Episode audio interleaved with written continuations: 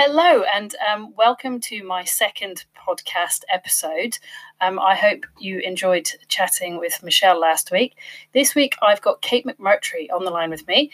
Kate is an executive director out of our Moscow office with greater responsibilities across the CEE region. Hi, Kate, how are you today? Hi, Sissy. Great. Thanks for the invitation. Good, great. Um, so I wanted to, you know, introduce you. You are um, most interesting character because you've got such a you know a colorful background. Um, you know, you've lived uh, an interesting life at full speed in high color. So um, I'm really looking forward to us catching up today. Um, so um, shall we get into it then? Yes. Great. Yes, let's dive in. Great. Okay. So typically, you work in our Moscow office, but your family are French, and you spent the lockdown in your Annecy home. How has that been? And are you going to be going back to Moscow anytime soon? Well, Sissy, you know, we're kind of, uh, we've become big city people against the odds. So Moscow, of course, has all the advantages and disadvantages of a huge 24 7 city. And you can't help but miss that when you're living now in a, a little French countryside town. So the short answer is yes. You know, as soon as the borders reopen with Moscow, then uh, then I'm on my way back to the Moscow office. And in the meantime, of course, we're you know we're enjoying the mountain views and uh, and the lake. So as summer approaches, so lockdown has been a really interesting uh, experience, and uh, and I think that it's it's taught us all a lot that I think is going to be hugely useful uh, in the coming years. Yeah, I absolutely agree with you. Um, I mean, I think you and I discussed it before. This has been one heck of an experiment. Um, so, usually you work across lots of different countries with very many different cultural differences and all sorts of industry, industry nuances. So, that must be fascinating at the best of time, but you're probably quite used to it having done this for a number of years now. Can you maybe tell us a little bit about how some of these countries have been responding and how they're now opening up again? Sure. Well, I think, you know, we are uh, a very interesting part of Europe in that we are we are still uh, to a large degree, the emerging markets on the doorstep of Western Europe. And when I say that, I, I mean Russia and uh, and Central and Eastern Europe countries, where uh, these are countries who, not that long ago, went through a great deal of change. And I think that that change and that, let's say, the adaptability of the people that we find in those countries uh, has made them I think, extremely resilient to exactly these types of forces. So here we have something, of course, that is a major health issue.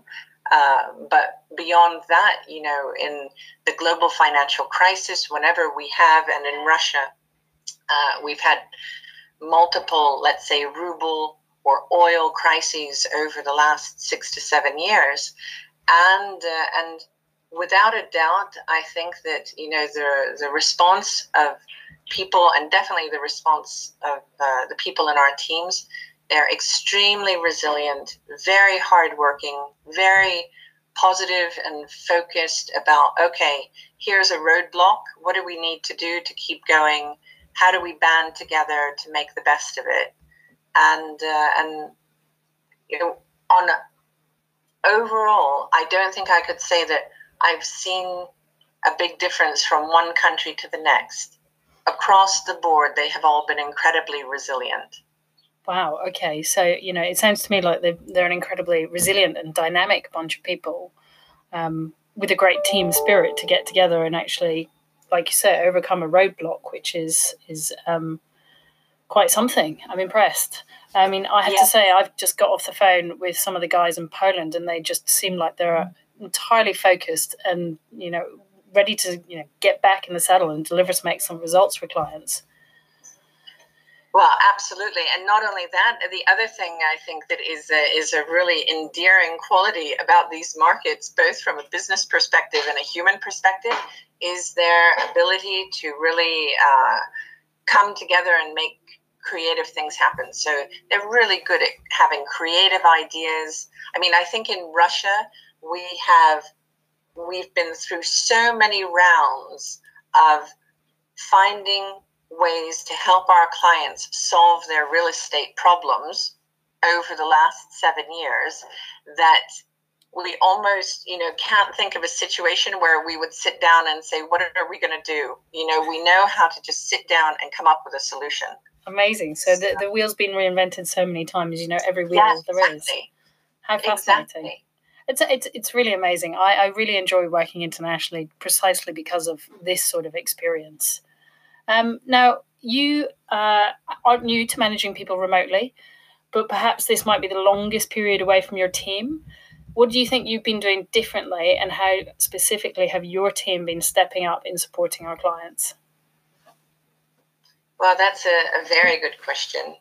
And, uh, and probably I think that's been one of the biggest challenges in this crisis is to understand how to really stay in touch with people and how not to let Zoom and business calls on Zoom uh, make us lose that human factor because the human factor is exactly in the gap zone now, you know? The human factor is what we used to cover with a five minute coffee break together or, you know, a chat in the hallway, and we don't have that now. So I think from my perspective, what I've been really trying to do is to make sure that we carve out the time to have some personal chats with people to see how people are feeling, to see if they're okay, to see how their kids and their families are coping. Yeah, I mean, we've been heavily focused on that well-being piece of our team, particularly when we, you know, you know, find out that someone might be living alone and spent majority of this entire period completely isolated. Yeah, absolutely. And I have to say, I've been really inspired by the work of you and Michelle and all of the financial services sector group because you've been so visible with with that big group of people that you're working with and uh, and and it has it's really inspired me as well to to try to stay in contact with our teams and to make sure that you know that we're not just talking about how do we keep the business going but that we talk about how they're doing and how they're getting through it all great Great. Well, I mean, it, it's, it's really great to hear that, you know, I've said it many times, but I certainly feel that CBRE is a very peoply company. And we're all taking a similar approach, which is making sure people, whether that's clients or it's our colleagues, are all feeling mentally fit and healthy throughout this. Yes. Yeah. So the, yes. the situation that COVID 19 presents is a real opportunity to make some, what I believe are transformational changes in our industry. What do you think are your observations and your predictions for the next 12 months to five years?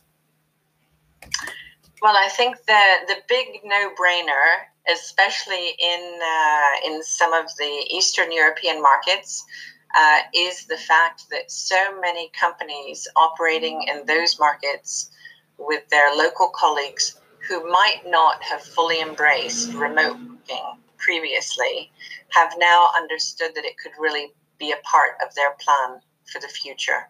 And uh, I think that that is just a, a it's a it's a huge watershed moment, you know, where uh, for years we've had uh, a lot of companies who just didn't think that it could match their style of business or their style of management. And while I don't expect that remote working is going to take over the world, I think we're going to come to a healthy balance of collaborative work in the office mixed with remote working. Uh, the fact that a big part of those barriers have come down, I just, I love speaking with clients, for example, in Moscow, who say that they have amazed themselves by how successful it has been.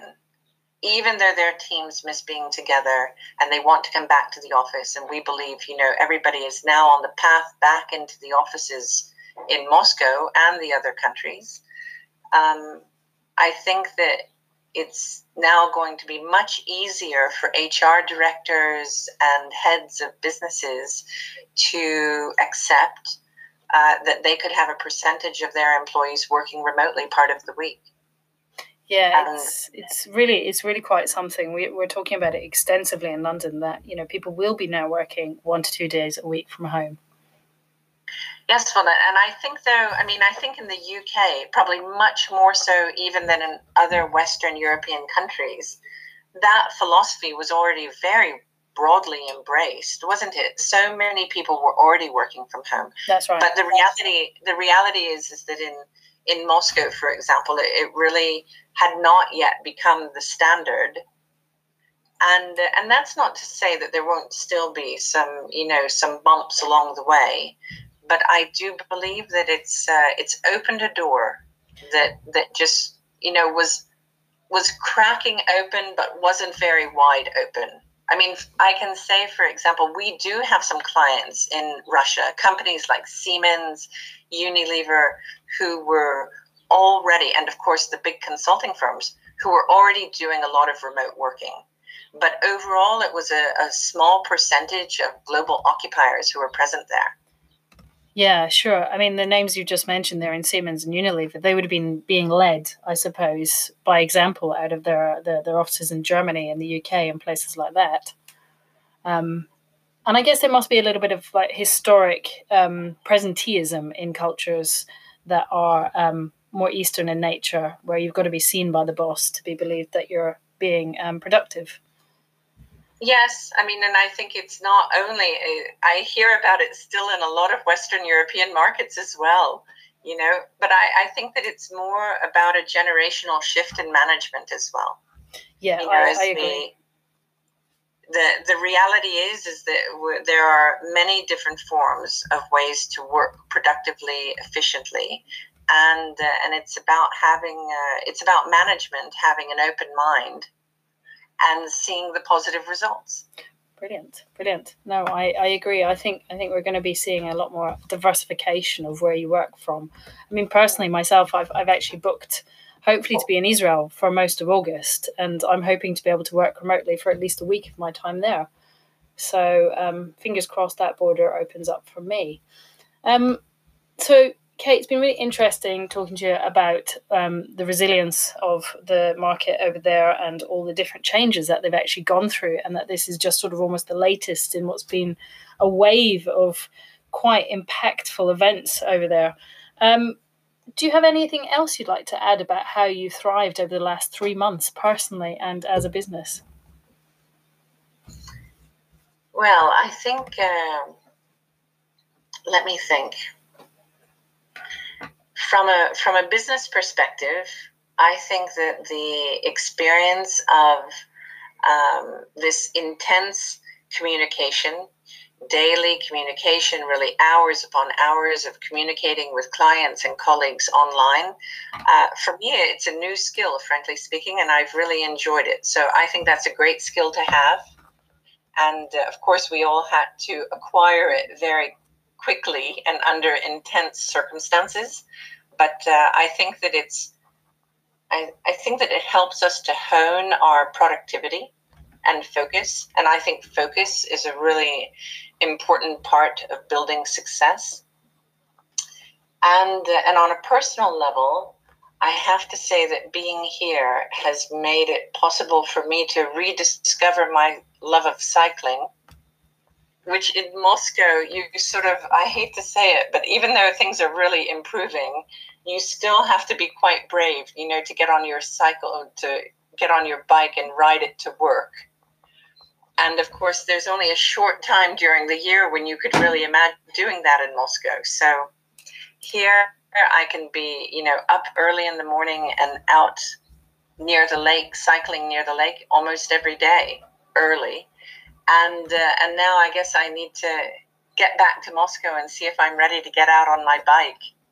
Well, I hope you live near somewhere where it's uh, safe to cycle there. Then I've been I've been across the Garden Ring before. That is one hell of a road. Oh, yeah, I don't think I'd ride my bike across the oh, garden ring. Oh, I wouldn't go near that road with the bicycle. I think I've I think seen people do it. I've oh, seen people do it. But, I, it just well, anyway, it's all it's all happening. You know, Moscow is becoming a better city for doing outdoor sports. So, yeah, but I guess I just need a I need a super helmet and off I go. just get a motorcycle helmet and some motorcycle clothing, oh, some leathers with some good pads in them. That'll be very fashionable on my bike. Probably a bit hot as well. Yeah, exactly. Definitely need showers in the office. Yeah, absolutely. Um, right. Okay, then, Kate. Well, I, I, wanted to say thank you very much for joining me. Um, it's been super, super fascinating. Um, I look forward to connecting with you regularly as we do. Um, I think, you know, my key observations that I've taken away from that call there were um, just the human factor of this whole situation has been extraordinary in, in a positive way. Um, the dynam- dynam- dynamism and the resilience of your team has been exceptional in supporting and helping our clients, and that there's a fantastic level of opti- optimism over there. And I think, you know, one thing that I've written down here that I think I hadn't quite acknowledged before, so thank you for raising it, is just the amount of upskilling we've had to do very quickly in communication and productivity. So thank you so much for your time. And we will thank speak you. soon. To see more power to you. Look forward to your next your next vlog. Thank you so much. Speak later.